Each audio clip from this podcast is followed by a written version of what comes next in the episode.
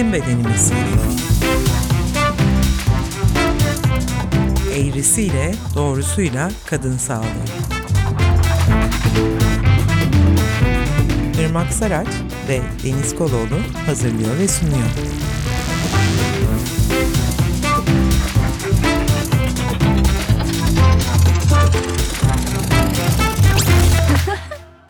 Bizim Bedenimiz podcast serisinin 11. bölümüne hoş geldiniz. Ben Deniz Koloğlu.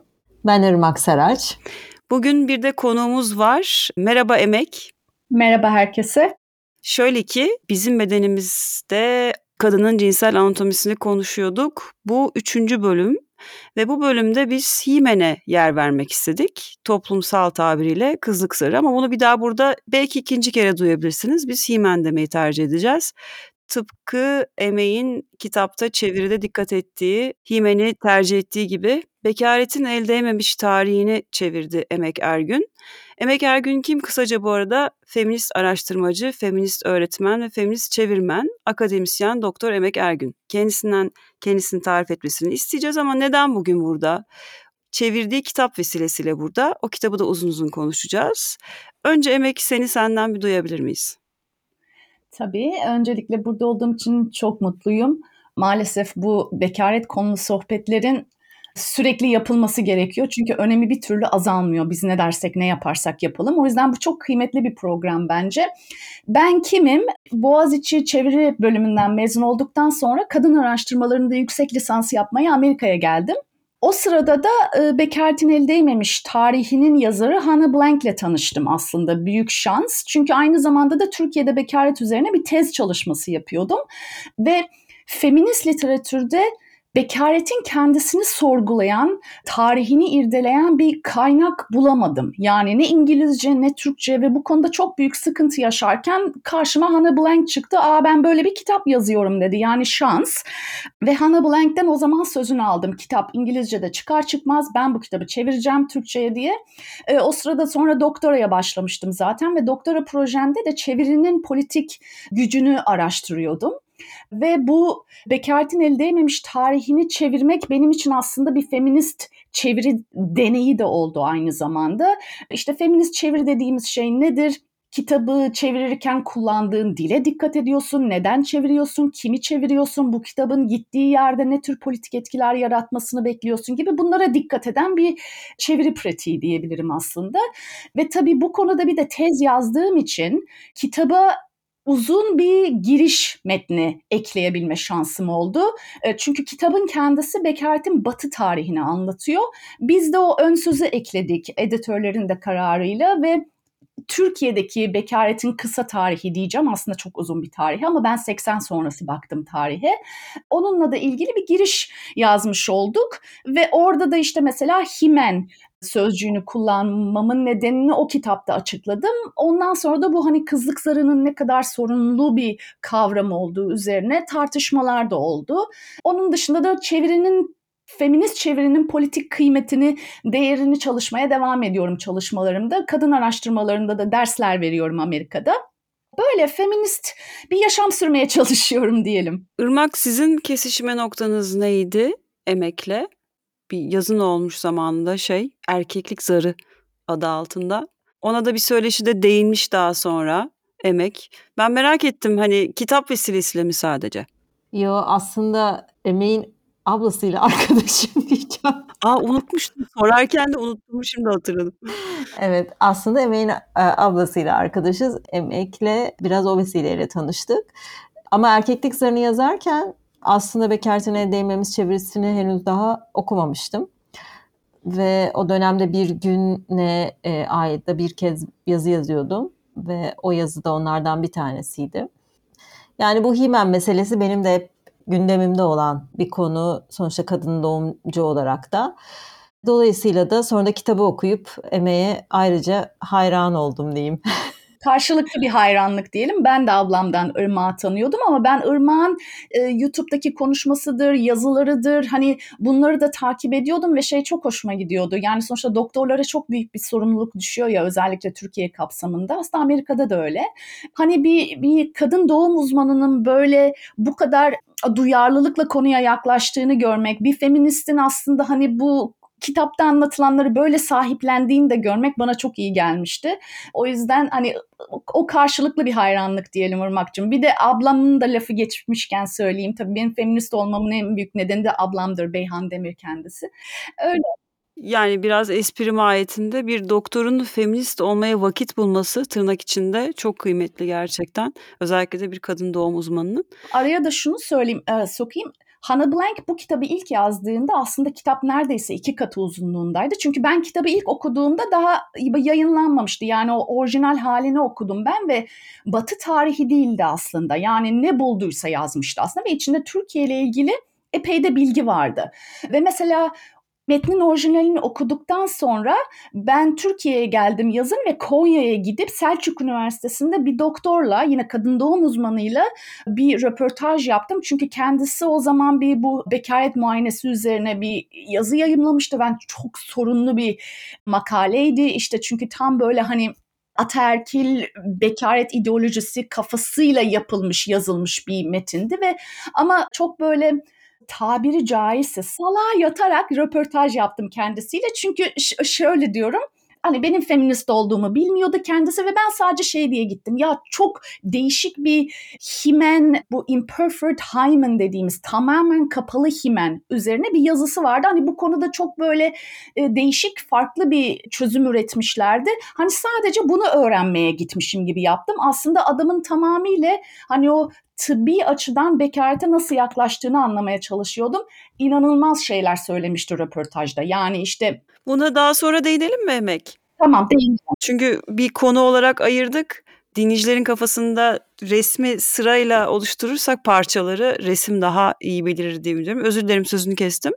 Yok yok tamam öyle yapalım tam da programın başında bahsettin Hannah Blank'in bu kitabı daha yazmadığını bilmiyordum açıkçası. Yani çeviri esnasında süreçte birlikte olduğunuzu e, okudum bir şeydi ama bunu kaçırmışım herhalde. E, editörün Aksu Bora'ydı. Çok sevdiğim bir isim o da. Kıymetli. Bu süreçten biraz bahsedebilir misin? Hannah Blank'e ve onunla çalışmaya dair sizin için, yani senin için öne çıkan şeyler nelerdi bu anlattıklarına ek olarak? Hana'yla tanıştıktan sonra zaten mesela test komitem, komitemin de bir parçası oldu. Ee, onunla yakından çalışma fırsatı da buldum. Dediğim gibi aradan birkaç yıl geçti sonra kitap İngilizce piyasaya çıktı. Ve ben Hana'ya yazdığımda kitabı Türkçe'ye çevirmek istiyorum diye hiç tereddüt bile etmedi. Yani o süreç çok hızlı oldu. Hemen iletişime yazdım ben. Hatta Tanıl Bora galiba onunla o zaman yazışıyorduk. İşte mesela Aksu'nun gerçekten editörüm olması müthişti. Çok güzel bir çalışma yürüttük birlikte. Mesela giriş metnini yazma fikri doğru hatırlıyorsam Tanıl'dan gelmişti. Çünkü o konuda tez yazdığımı biliyordu. Aa böyle bir ekleme yapabiliriz dedi. Sonra arada sorularım olursa mesela Hana'ya e-mail atıyordum. Bana hemen cevap veriyordu. İşte kitaba giriş eklememiz için bile aslında Hana'dan izin almamız gerekiyordu. Bu işte telif hakları nedeniyle. Ve Hannah Blank hiç tereddüt etmedi. Dediğim gibi yani ne istediysem ne sorduysam sonsuz bir desteği oldu o açıdan. Bir de insanlar şey zannediyor Türkiye'de yani sanki Amerika'da bekaret kimsenin derdi değilmiş. Bu sadece Türkiye coğrafyasını aslında bizim coğrafyanın bir meselesiymiş gibi hiç öyle değil aslında. Yani Hannah Blank'in bu kitabı yazma nedeni mesela sürekli ergenlerden gelen işte bekaret nedir, ne yaparsam bakire kalırım gibi sürekli sorularla karşılaşması ve bunlara cevap verememesi aslında. Ve ya bu bekaret hakikaten nedir diye bir araştırmaya girişiyor ve şeyi fark ediyor. Yani inanılmaz bir bekaret konusunda büyük bir literatür var ama hiçbir zaman bir araya getirilmemiş, çalışılmamış, darmadağınık yani. Ve o açıdan da çok kıymetli. Çünkü bekaretin tarihi hiç yazılmamış ve hakikaten çok uçsuz bucaksız bir tarihi var aslında. Yani ataerki dediğin şeyin tarihi ne kadar uzunsa bekaretin de aslında neredeyse o kadar uzun bir tarihi var. Bir de Amerika'da da bekaret ideolojisi çok güçlü. Yani insanlar bunu dışarıdan görmüyor ama dünyada aslında devletin bekaret ideolojisi üzerinden politika yürüttüğü nadir ülkelerden bir tanesi. Burada cinsellik eğitimi mesela abstinence only dediğimiz bir şey üzerinden yürütülüyor. Yani kimseyle birlikte cinsel birliktelik yaşamazsan cinsel sağlık odur. Kimseyle birlikte olma evlenene kadar gibi. Yani bu kadar Hani insanlara cinsellik üzerine bilgi vermek yerine cinsellik elvenene kadar korkunç bir şeydir yapmayın etmeyin hastalıkta kapmazsınız o zaman gibi bir yerden bakıyorlar ve bu bayağı federal bir politika burada. Yani George W. Bush zamanında başlatılmış ve müthiş paraların, fonların akıtıldığı bir, bir uygulama. Temelinde biraz dini şeyler mi var, öğeler mi var? Çok detayına girmeyelim kaybolmamak için ama. Var tabii ki dini öğeler de var temelinde. Amerika'da bir de çok dışarıdan çok böyle seksle kafayı bozmuş bir ülke gibi görünse de aslında çok püriten o açıdan. Yani sek, cinselliğin çok tutucu yaşandığı ya da ona çok tutucu bir şekilde yaklaşıldığı ve inanılmaz ataerkil bir kültür burası. Dışarıdan çok böyle Hollywood, Mollywood derken insanlar burasını kaçırıyor aslında. Ya Hollywood deyince şöyle bir şey aklıma geldi. Yani şimdi bu konuşmaya kadar ben de biraz hani her ne kadar Amerika'da evet cinsellikten kaçınma politikalarını falan biliyorum ama bir yandan şöyle de bir baskı olduğunu düşünüyordum bir grup genç arasında. Türkiye'de hani bizim gibi cinselliğin daha da kapalı yaşandığı toplumlarda daha az olduğunu düşünüyorum da aslında bakire kalmak ya da bekareti kaybetmemenin de belli bir grup genç kadın üzerinde de bir baskı olabileceğini düşünüyorum. Yani tam tersi gibi. Tabii ki yaşımızı daha önce söylediğimiz için rahatım. Hani video kaset zamanında diyeyim, e, video kaset kiralarken mesela aldığımız gençlik filmlerinde böyle bir şey vardı. Kim daha önce bekaretini kaybedecek gibi. Yani kızların böyle bunlar arasında iddiaya girmesi üzerine. O zaman düşünmüştüm yani bu da onların üzerindeki bir baskı bizde kaybetmemek üzerine. Bilmiyorum ne kadar gerçek hayatta yansıması var bunun. Aslında sanırım ikisi de aynı anda yaşanıyor. Yani bir taraftan bu aslında bu hani cinsellik konusundaki çifte standart dediğimiz şey de bu. Hani ben derslerde falan çok konuşuyorum bunu öğrencilerin hepsi bunu biri, biri yaşıyor. Nedir o? Madonna Whore sendromu dediğimiz ya işte hani Bakire Meryem standardı var bir tarafta. Bir tarafta da kimseyle cinsellik yaşamıyorsan bu defa tam tersi frigid. Ee, hani ne yaparsan yap aslında o çifte standart onu başaramıyorsun. Yani biriyle birlikte olsan bir dert, olmasan bir dert. Bunu mesela ben bizde feminist ortamlarda gördüm biraz. Yani ben Türkiye'de bu kitapla ilgili araştırma yaptığımda katılımcılardan biri bana şey dedi. Bana sürekli kimseyle bir, birlikte olmadığım için şöyle bir baskı geliyordu. Sen ne biçim feministsin? Bekareti mi takıyorsun kafaya? Niye cinselliğini rahat rahat yaşamıyorsun? Bu baskı onun etrafında o kadar büyüyor ki sonunda diyor ki en sonunda gittim biriyle bir gecelik birlikte oldum ve hani sırf bunun bu himenin yükünden kurtulmak için diyor. Yani orada da aslında feminist bir normatiflik görüyoruz. Bir şekilde bekaret soldan sağdan böyle bir kurgusunu yaşatıyor yani. Feministe de yaşatıyor, feminist olmayana da tutucuya da hani bir yerden yakalıyor hepimizi. Şimdi o zaman giriş cümlesini söylemekte fayda var kitabın Hannah Blank'in. Neyle ölçerseniz ölçün bekaret aslında yoktur. Biz olmayan bir şey hakkında tabii ki ona himenden yaklaşacağız ama himen de var fakat aslında yok ama var ama aslında yok. Bir organ değil, herhangi bir işlevi yok ve buna bir program, bir bölüm ayırmak durumunda hissettik. Yani tezat, ikircikli, ironik bir durum ve trajik de bir durum. Dolayısıyla artık Himen'i konuşmakta fayda var. Çünkü yükü çok ağır omuzlarımızda. Doluyuz konuyla ilgili. Hem kitaptan uzaklaşmaya gerek yok zaten onun çerçevesinde. Dediğin gibi Hannah Blank sadece batıdaki bekaret kavramından bahsetmek istememiş. Ben de itiraf edeyim maalesef kitabı okuyamadım.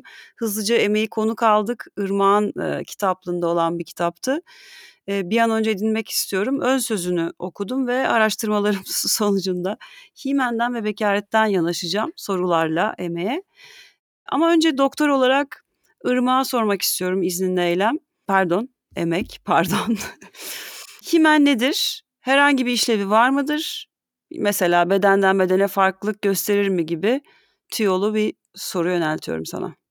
Ya himen aslında kadın genital sisteminin oluşumu esnasında iki yerden oluşuyor. Bu detaylara girmeyeceğim ve bu iki kanal birleşirken aslında aranın açılmasıyla yani aslında vajinanın dışarıya açılması sırasında kalan bir artık doku diye tanımlayabiliriz. Gösterilmiş herhangi bir işlevi yok. Atfedilen işlevleri var işte vajinayı korumak vesaire gibi. Ama gösterilmiş insan bedeninde bir işlevi yok şimdiye kadar. En azından benim okuduğum kadarıyla yok. Evet insanlar insana değişebilir. Genellikle ortası açık olan halka şeklinde diyeyim kabaca genellikle sık gördüğümüz tarzda o bir yapı. Açıklık olmasını özellikle vurguluyorum çünkü himen tamamen kapalı olduğunda adet kanaması da olmayacağı için bir müdahale gerektirecek bir durum. Ee, onun dışında bu açıklık küçük olabilir, daha geniş olabilir.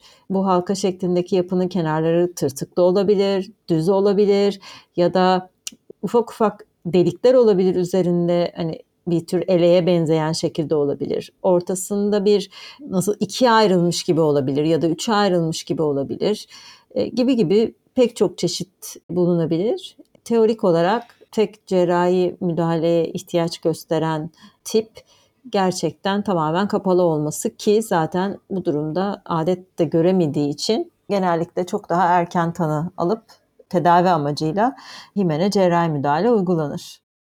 Evrim kuramında da tam olarak işlevine dair net bir bilgi yok ama teoriler var yine. Buna dair bir şey söyleyebilir misiniz? Benim aklımda kalan şeydi. Bir ihtimal mesela işte ilk zamanlarda yani erken dönemde insanlığın da erken zamanlarında dışarıdan gelecek işte bakteriydi şuydu buydu ondan koruması için çünkü açık yaşanıyor. Mesela bazı canlılarda da varmış ama onlarda embriyolojik dönemde oluşup daha sonra da kayboluyormuş. Yani bir tek yetişkin hayata geldiğinde insan canlısında görülen bir mukozaymış. Evet balinalarda mesela yani ona da himen deniyor. Öyle bir yapı varmış ama mesela çiftleşme dönemine girdiğinde balina o himen yok oluyor. Sonra çiftleşme dönemi bittiğinde kapanıyor gibi bir şey. Onda mesela koruyucu bir işlevi olduğu düşünülüyor. Hannah Blank'in araştırmalarında himenin işlevi olduğuna dair hiçbir şey ortaya çıkmıyor. O mesela o koruma hani vücudu koruyor dış etkenlerden gibi bir teori çok güçlü ama o teoriyi destekleyecek hiçbir bulgu yok mesela. Yani tamamen teoriye bağlı bir şey. Kitapta başka çok pardon sözünü kestim. Kitapta başka başka canlılarda da olduğu gösterilmiş. Ama Himeni'nin farkında olan tek canlı biziz. Heh, en güzel tarifi bu herhalde. Evet, Hime'nin varlığından bahseden tek canlı biziz. Yoksa başka memelilerde de var aslında Himen insanlar da aslında bize böyle bir şey var denmese hiçbir yani dediğim gibi o tamamen kapalı himen dışında hiçbir zaman varlığını hissedeceğimiz bir şey değil aslında. Yani bu boşuna tıp kurumu bu kadar zaman harcamamış yani hani ay ne bulsak da bize kadının biriyle birlikte olup olmadığını söylese gibi bu inanılmaz bir emek harcanmış yani bu himenin varlığını kanıtlamaya. Etimolojik kökenini de bir almakta fayda var. İsterseniz kısaca aktarayım. Yani bulduğum kaynaktan bir e, akademik tezden edindim. Türkçe Fransızcadan gelmiş Latince kökenli bir kelime. Onun kökleri ise Yunan mitolojisindeki güzellik tanrıçası Afrodit ile şarap tanrısı Dionysos'un oğlu Himeneus'a dayanıyormuş. Himen Yunan mitolojisinde düğünlere önderlik eden tanrı, düğün ziyafeti tanrısı olarak da kabul edilirmiş. Var mı eksik gedik ya da Hannah Blank'e göre bu sonradan uydurulmuş bir şey. Tarihsel olarak bunu bir sıraya koyduğunda şeyi fark ediyor çünkü. Hime'nin ortaya çıkması çok daha önce gibi. Böyle şimdi tam sıralamayı hatırlamıyorum ama Hannah Blank aslında işte bu Yunan mitolojisinden geldiği tezini de inkar ediyor. Böyle bir şey yok diyor. Yaptığı tıp araştırmalarında şunu görüyor. Himen ya da işte Latince'de çok aslında sık kullanılan bir kavram. İşte kalp himeni var, bilmem ne himeni var. Vücudun her yerindeki o zarlara aslında himen deniyor.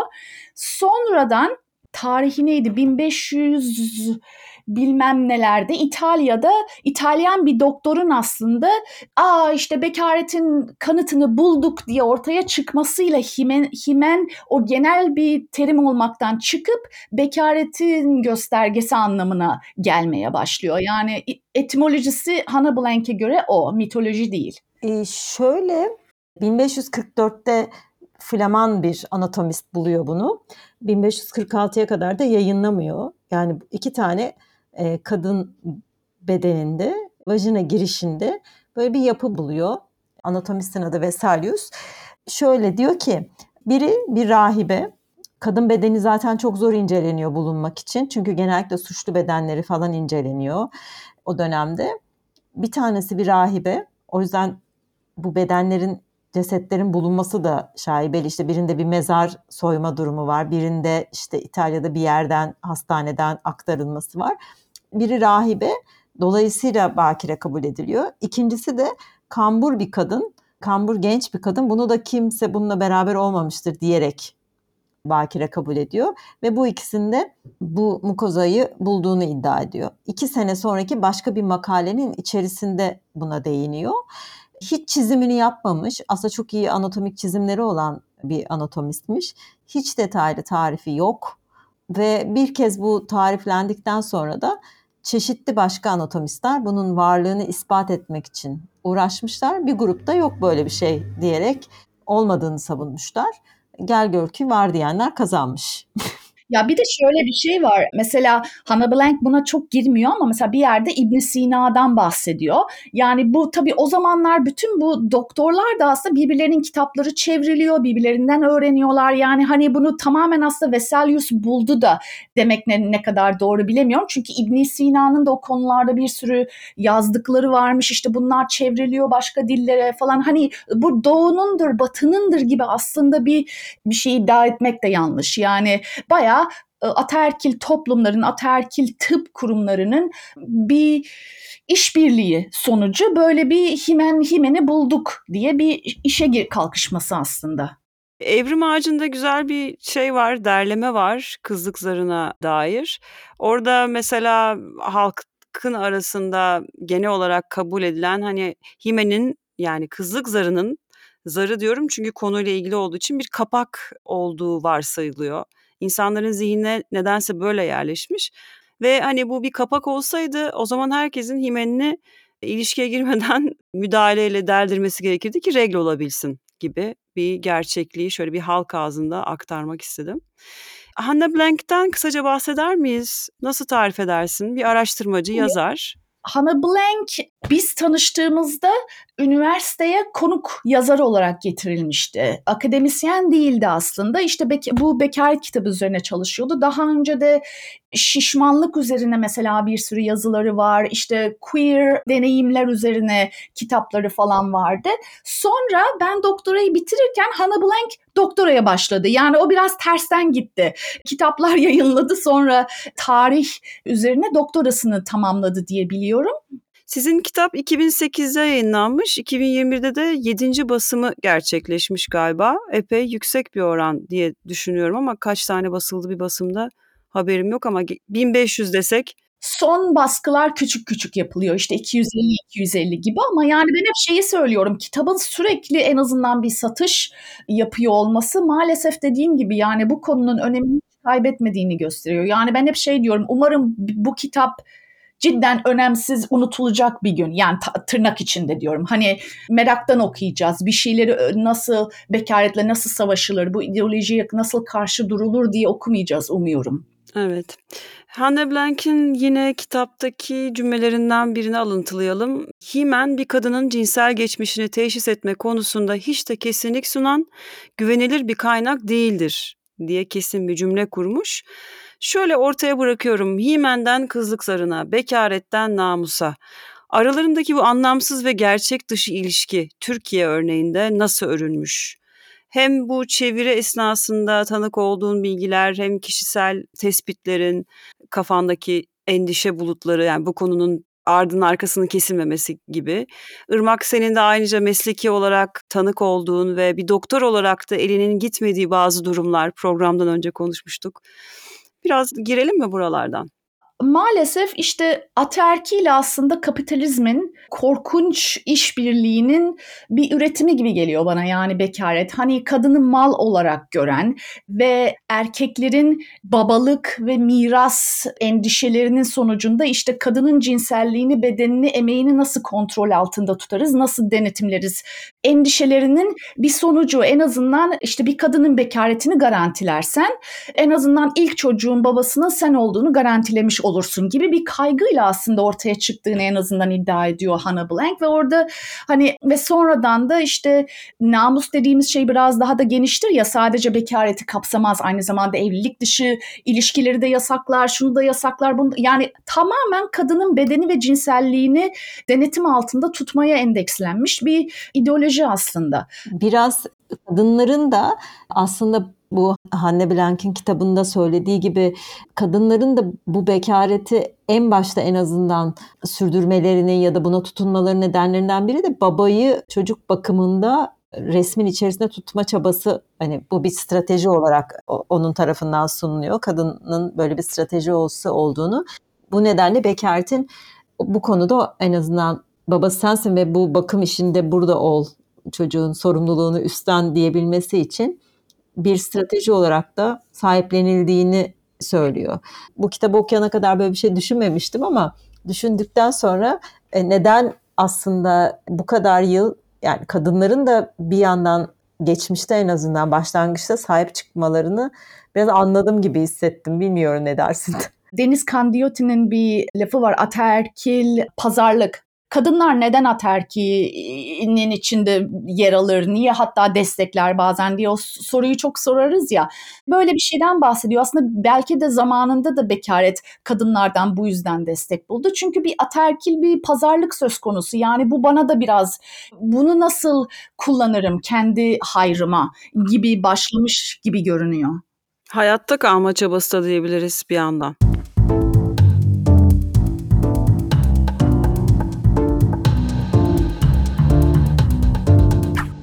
Altını çizmekte fayda var diye düşündüm. Ne dersin Emek? Neden dilimizden kızlık zarı tabirini çıkarmalıyız? Bunu bir dinleyicilerimize aktarmak ister misin? Hem de bir çevirmenin, feminist bir çevirmenin sorumluluk alanına girmiş olalım.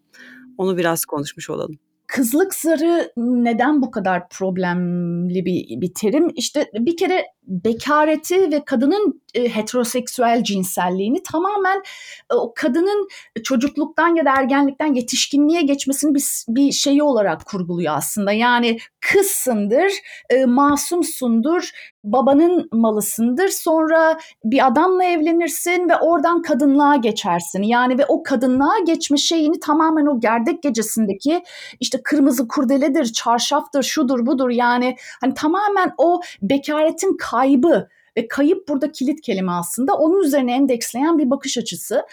Ve hani ben şey diyorum kadınlığı bir kayıp olarak aslında kurguluyor bir kere bekaret. Ve tamamen o penisin işte sihirsel dokunuşuyla kadın yetişkinliğe adım atıyor. Ama tabii ki bu doğru şartlar altında olmak zorunda. Yani o kızlık zarı dediğimiz şey bir taraftan Hime'nin varlığını güçlendiriyor.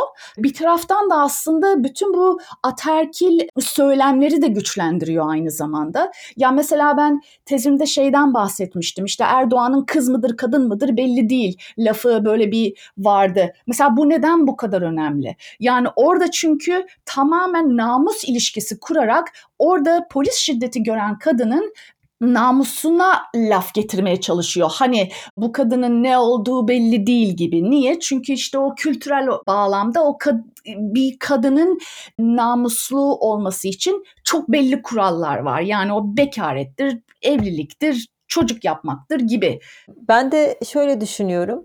Zar deyince e, kapalı bir şey gibi geliyor. Yani bir perde gibi bir şey canlanıyor. Ve demin Emek çok kibar bir şekilde penisin sihirli dokunuşu dedi. Ben bir tık daha yani o penis onu yırtacak daha böyle sert şiddet içeren bir şey olarak kafamda canlanıyor. Ve bu da hani hem çok heteroseksist de bir şey. Yani penis o e, tırnak içerisinde o yırtma işlemini ya da o dokunma işlemini yapmadan aslında bekarete de e, halel gelmiyor. Bu ben de yazımda bahsetmiştim. Bir kadın vardı Rosie Reed. İngiltere'de bekaretini e, satışa çıkarıyor 2004 e, yılında ve bunu hani yüksek bir şeye de açık arttırmada satıyor ve işte neyse üniversite parasını çıkarmak için. Oysa ki aslında hiç cinsellik yaşamamış biri değil, lezbiyen ve penetratif bir ilişki yaşamamış şimdiye kadar. Dolayısıyla da bu bekaretini satıyor ve kendisi de buna bunu gülerek anlatıyor. Bu bence çok güzel bir örnek yani neden himen demeliyiz aslında neden böyle bozulması bilmem kaybedilmesi yırtılması vesaire gerekmeyen bozulması gereken bir organ olarak ya da bir yapı olarak tanımlamamak bu yüzden önemli gibi geliyor bana da. Ya bir de hani cinselliğimize etkisi ne bunun? Yani Türkiye'de mesela neden bu kadar vajinismus vakası yaşanıyor değil mi? E, ben vajinismus kelimesini ilk kullandığımda tezimi yazarken tez danışmanım suratıma bakıp bu ne demek dedi mesela. Duymamış bile hayatında. Hani ve şimdi şimdi biliniyor bu arada. Yani buralarda da görülen bir durum ama Türkiye'de 5 yaşındaki çocuğa sor neredeyse bilir vajinismus nedir. İşte hiçbir cinsellik konusunda hiçbir şey konuşamayız belki ama televizyonda gündüz programlarında çatır çatır vajinismus konuşuyoruz falan yani. Hani böyle tuhaf bir ikiyüzlülük var. Çünkü vajinismus o heteroseksüelliğin aslında ona karşı bir tehdit oluşturuyor. Niye? İşte evlenene kadar birlikte olma ama o gece tamam her şeyi halledeceksin gibi. E, insan kafasında bekaretin kaybedilmesini senin dediğin gibi o kadar vahşi bir şekilde kurgularsa e, korkudan yaşayamıyorsun tabii mesela penetrasyonu diyelim. Ama vajinismusun yoksa bile mesela gereksiz yere kadınları korkutuyor, geriyor bu konuda ya da işte yani gereksiz yere çok daha fazla acı çekmelerine neden oluyor mesela.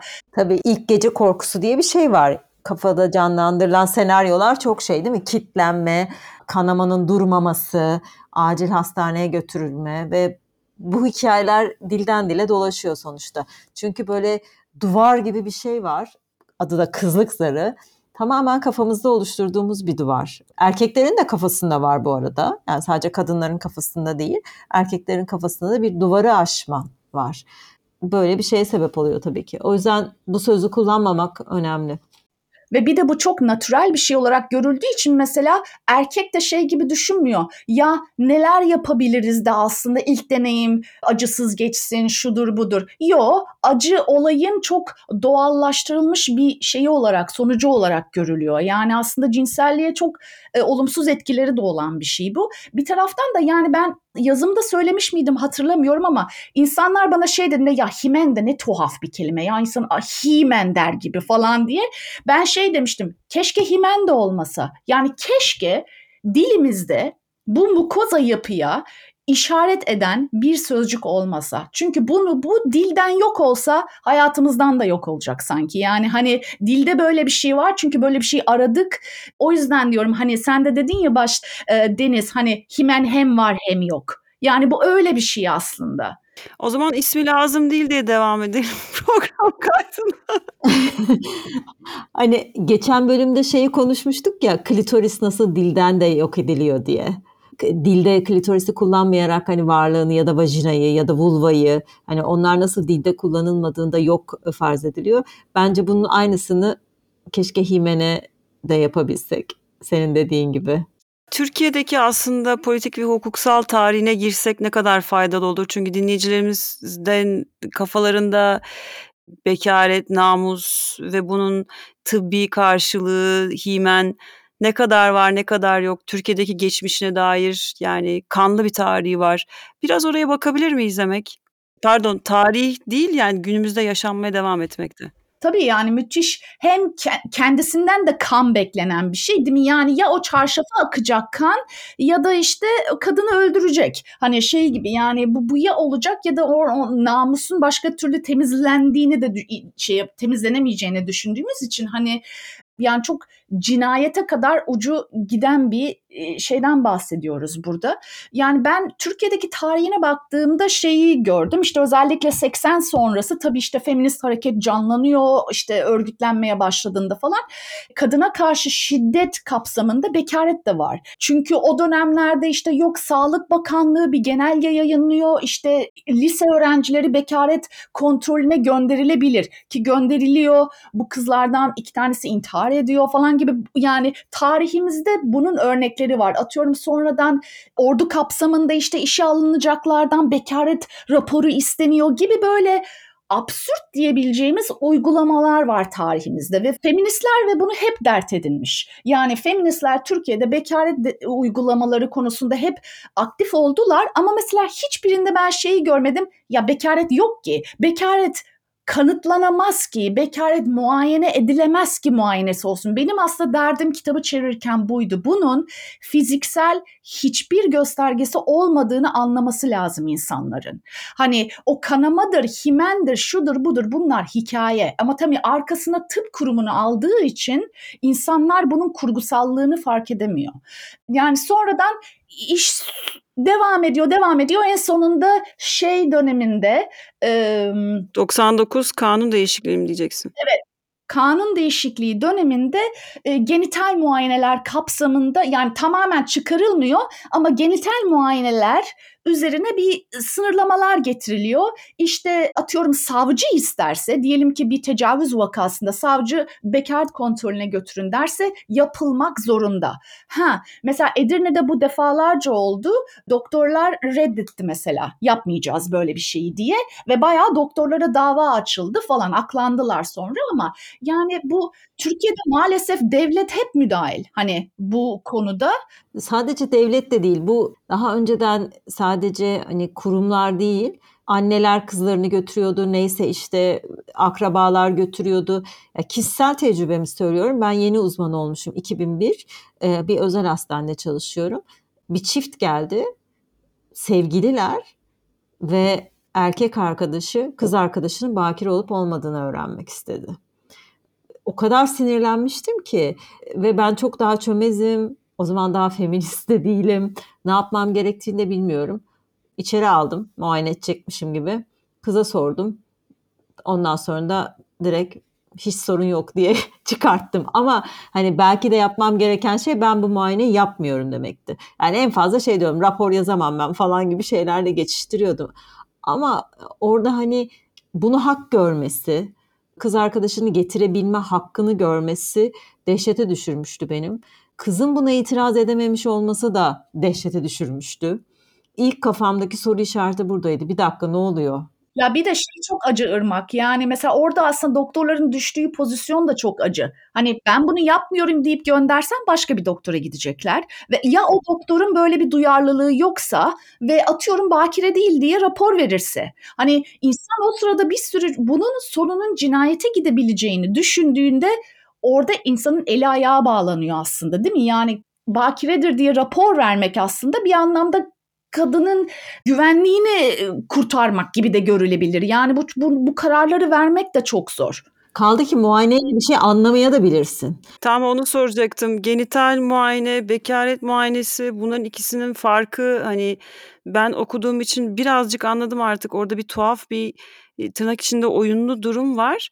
En başından onu söyleyelim. Bakire olup olmadığını bir erkeğin bakir olup olmadığını anlayamayacağımız gibi. Ee, bir kadının da herhalde anlayamayız değil mi? Net olarak. Yüzde yüz.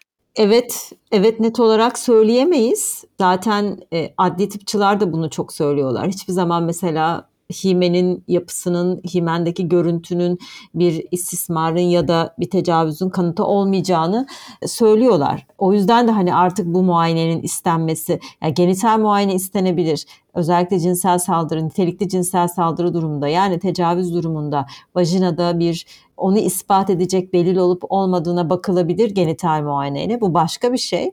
Sadece himene bakmak başka bir şey. Himenin yapısından dolayı hiçbir şey anlamayabiliriz.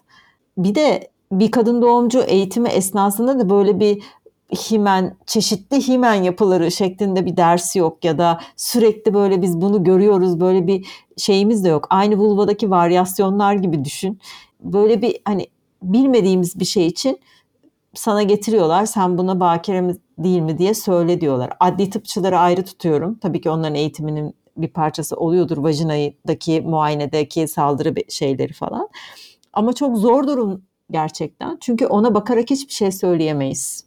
Hiçbir şey aklıma bir şey geldi. İngiltere'de bir araştırma yapıyorlar mesela. Doktorlara himen fotoğrafları gönderiliyor. Fotoğrafların yanına da hikayeler. İşte himen kime ait ve şeyi görüyorlar. Doktorların kararı tamamen ve çoğunda fotoğraf aynı aslında hikaye değişiyor ve doktorlar aslında hikayeye bakarak karar veriyorlar. Yani aslında gördüğünü yorumlama şeyi bu ya hani biz tıbbı çok böyle bilimsel düşündüğümüz için oradaki aslında yorumlama kısmını göz ardı ediyoruz. Hani bekarette aslında yapılan şey gördüğünü yorumlamak ama yorumlarken de mesela muayenehaneye biri geldiğinde şey bakıyorsun ne giyiyor, nasıl birine benziyor, bu biriyle yatmış mıdır, yatmamış mıdır gibi aslında bir sürü başka şey üzerinden o karara varılıyor. Bu kadar şeye bakılırken hani dış görünüşte anlattığı hikayede kadının beyanına hiç bakılmıyor olması da ilginç tabii. Tabii. Yani Hannah Blank bir şey söylüyor. Bekaret muayeneleri tarih boyunca çok çeşitlilik göstermiş. Himen bulunmadan önce de bekaret muayeneleri yapılıyor mesela. İşte yok kalem testidir, yok bilmem ne testidir falan ve şey diyor. Bütün bu testler arasındaki ortak nokta kadının beyanı hiçbir zaman esas alınmaz. Yani kadına sorulmaz. Yani kadın zaten bu ortamda gerçeği nasıl ne kadar söyleyebilir o da ayrı konu. Yani dilema. Yılan kuyruğunu yutuyordu. Bekaret muayenesi yapan adli tıp doktorlarının %92'si bekaret muayenesinin tecavüz davalarında faydalı olduğunu söylemiştir. Bu kitap, bu bilgi kitaptan mıydı? Emek ben yanlış mı hatırlıyorum? Valla demiş olabilirim yani açıkçası hatırlamıyorum. Şöyle bir şey var adli tıpçılar da değişiyor. Demeye çalıştığımı o yasadan sonra falan mesela yani o kimdi ya erkek bir doktordu Edirne Tıp Üniversitesi'nden ve araştırmadandı galiba. Yani adam bayağı ünlü oldu çünkü defalarca dava açıldı bekaret muayenesini reddettiği için her defasında aklandı. Ama yani hani bu bu bekaret nasıl durduracağız, nasıl yok edeceğiz? E, doktorlara da iş düşüyor, adli tıpçılara da ama bize de iş düşüyor. Yani benim arkadaşım üniversitede gitti doktora ben hala bakire miyim? Bunu niye dert ediniyoruz kendimize? Aslında burada hepimize işte yetiştirdiğimiz çocuklar, e, ne bileyim televizyonda izlediğimiz şeyler, bekaret her taraftan, her açıdan sürekli kurgulanan bir şey. Yani bunu nasıl durduracağız? İşte onu konuşuyoruz aslında. Şimdi o zaman şu şeyi biraz daha konuşalım. Belki Irmak'ın da söyleyecekleri vardır. Toplumsal bir yargı ve olgu olarak e, bekaretin dolayısıyla himenin tıbbileştirilmesi durumu. Biraz önce bir konuştuklarımızın hepsi. Bunun trajik öyküsünü acaba özetlemeye çalışsak mı ya da şu anki haline mi baksak?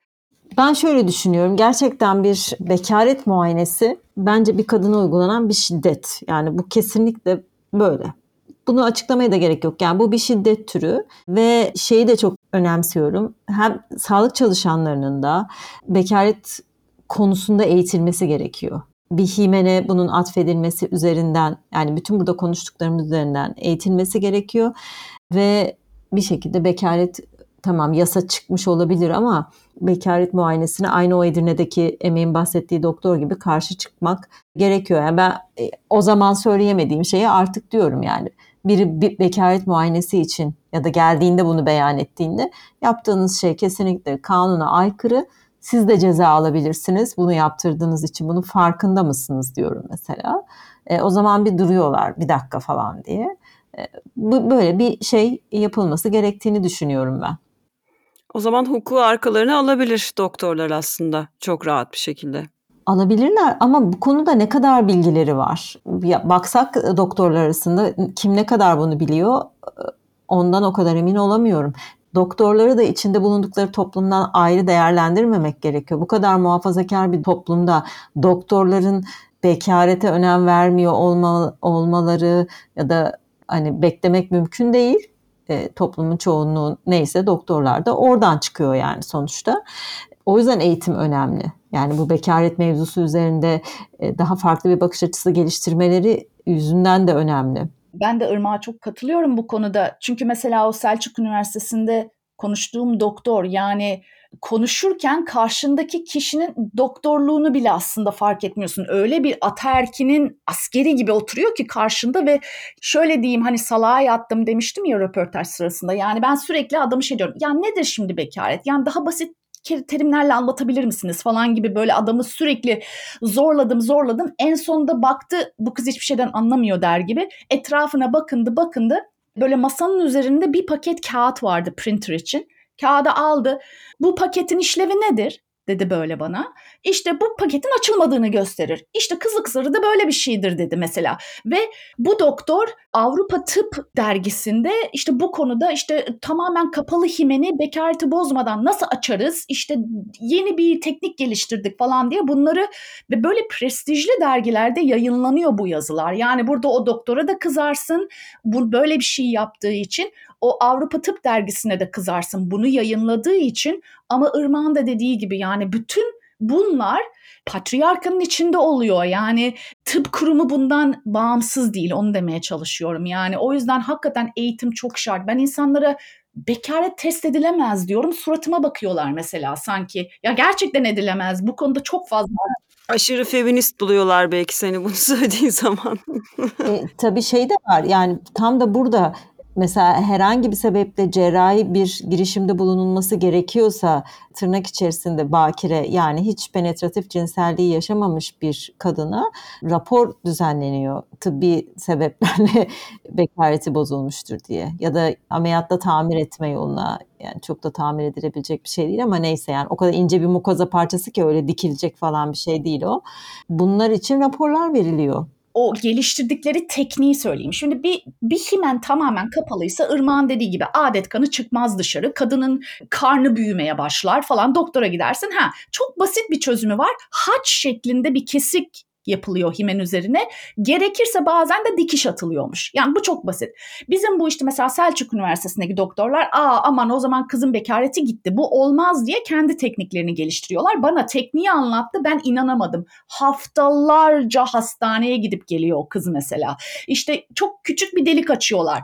Oraya e, stent takılıyor, şudur budur, o işte iyileşmesi bekleniyor, özel kremler kullanılıyor, kontrole geliyor, gidiyor yani haftalarca çok basit bir şekilde 10 dakikada halledilecek bir şeyi e, yapmak için hastaneye gidip getiriliyor bu kız. Niye bekareti bozuldu denmesin, o rapor eline verilmesin diye. Bu kadar takıntı haline getirilmiş bir şey bekaret toplumumuzda bizim. Evet ve de kadınlar için olmadığı tam da buradan belli. Erkekler için olan bir şey. Tam da o mülkiyet üzerinden aslında hani. Tabii yani adamın orada kağıt paketi üzerinden verdiği örnek her şeyi açıklıyor zaten mal yani. Namus davası ya da intihara sürüklenme, namus, namus cinayeti, intihara sürüklenme kadın e, cinayetlerinde önemli bir maalesef etmen sanırım.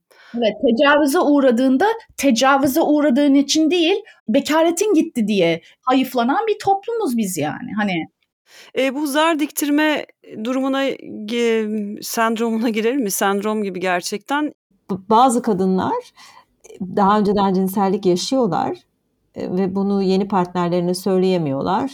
Ve o zaman yeni partnerlerinin onların bakire olduğunu bildikleri için ya da öyle kabul ettikleri için ve o kanamaya ihtiyaç duydukları için ilk birliktelikte ki bu arada çoğu ilk birliktelikte de kanama olmak zorunda değil.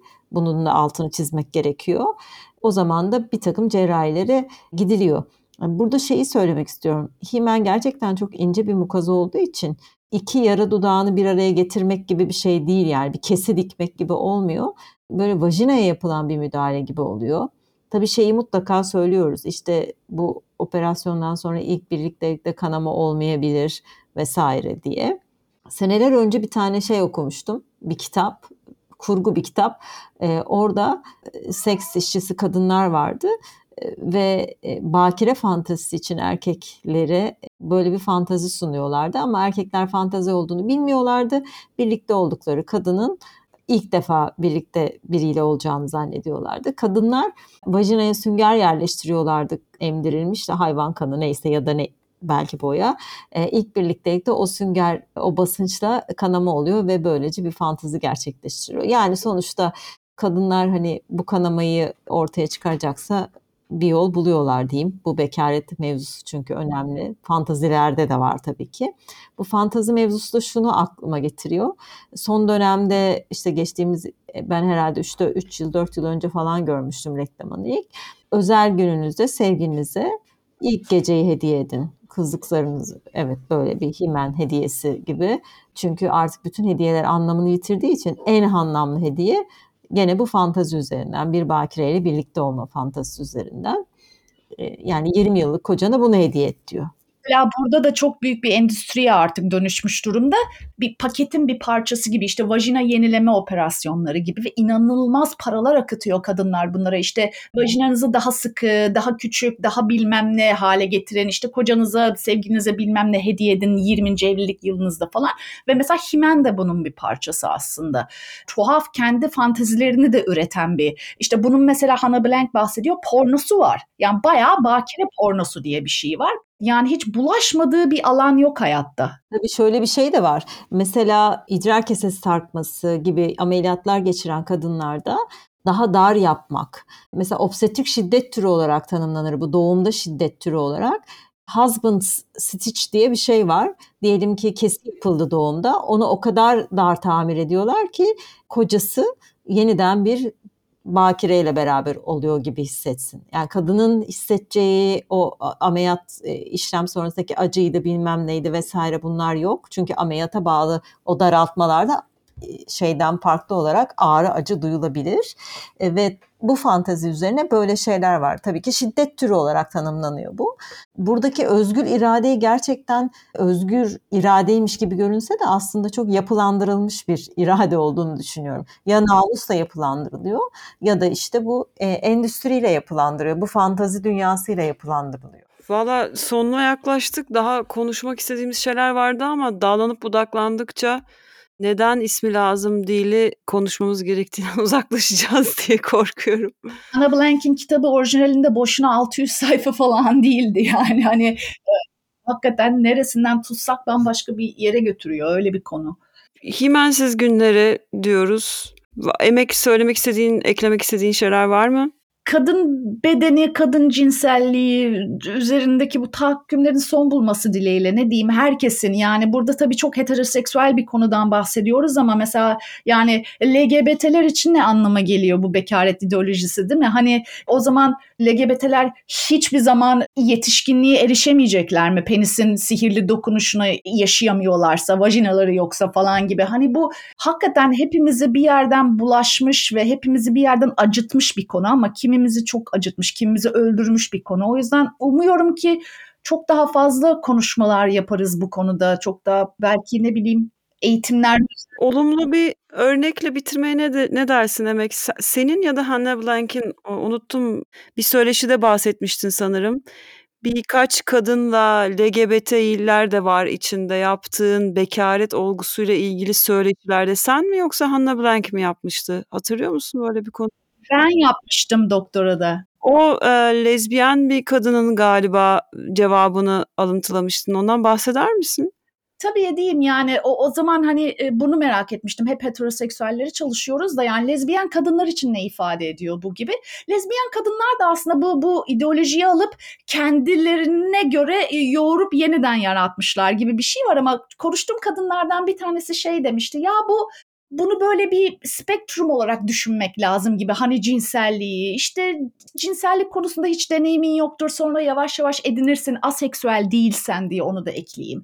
İşte hani bir zamanlar beka, bakireydim. Hani illa o dili kullanmak istiyorsan şimdi değilim ama nerede kaybettim? Nerede hani bir kayıp yaşamadım. Yani bu evrilen bir şey. İnsanların cinsellikle olan ilişkisi değişen, evrilen akışkan bir şey aslında. Hani belki cinselliğe daha böyle yaklaşırsak bu ikili bakire ya da bakire değil ikileminden de birazcık kendimizi kurtarmış oluruz. Ben lezbiyenlerden öğrenecek çok şeyimiz var.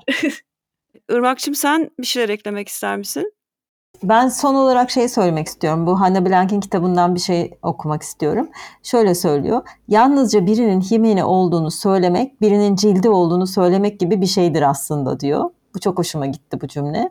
Aynı şekilde birinin himeni olduğunu bilmek de ki kadınların neredeyse hepsinde var. Bize bu kadının herhangi bir cinsel deneyimi olup olmadığı konusunda bir şey söylemez diyor.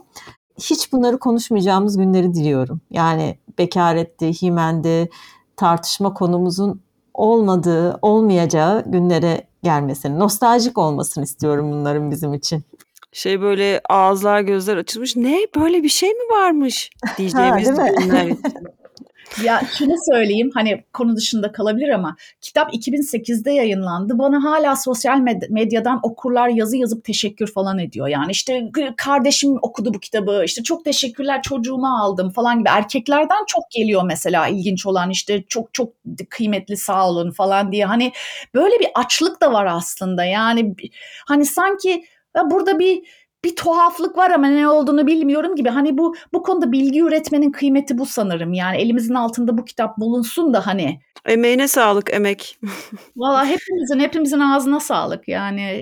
Ya ben Fransız dili edebiyatı mezunuyum. Çeviriye çok az bulaştım. Dolayısıyla kafamın kenarında bir yerde çevirmenlik var ve e, feminist çeviriyi gündeme soktuğun için ben de teşekkür ederim. Ve de müdahale demişsin bir söyleşinde. Hani metne müdahale gibi algıladım. Halbuki ilk eylemi feminist çevirinin ona göre bir metin seçmek, çevirmek için. Ve daha sonra da aslında bütün çevirmenleri, çevirmenliğin kadınlığa ve kadınlara atfedildiği bir dönemde yaşıyoruz. Belki de hep böyleydi bilmiyorum. Pasif bir pozisyonda gibi gözüküyor. Bunu daha aktif ve o metin o kişi olmadan başka bir dile kazandırılamaz. Dolayısıyla müdahilliğini e, hatırlatıyor bu tavrın. Teşekkürler. Valla bizim bedenimizin cinsel anatomi kısmının sonuna geldik.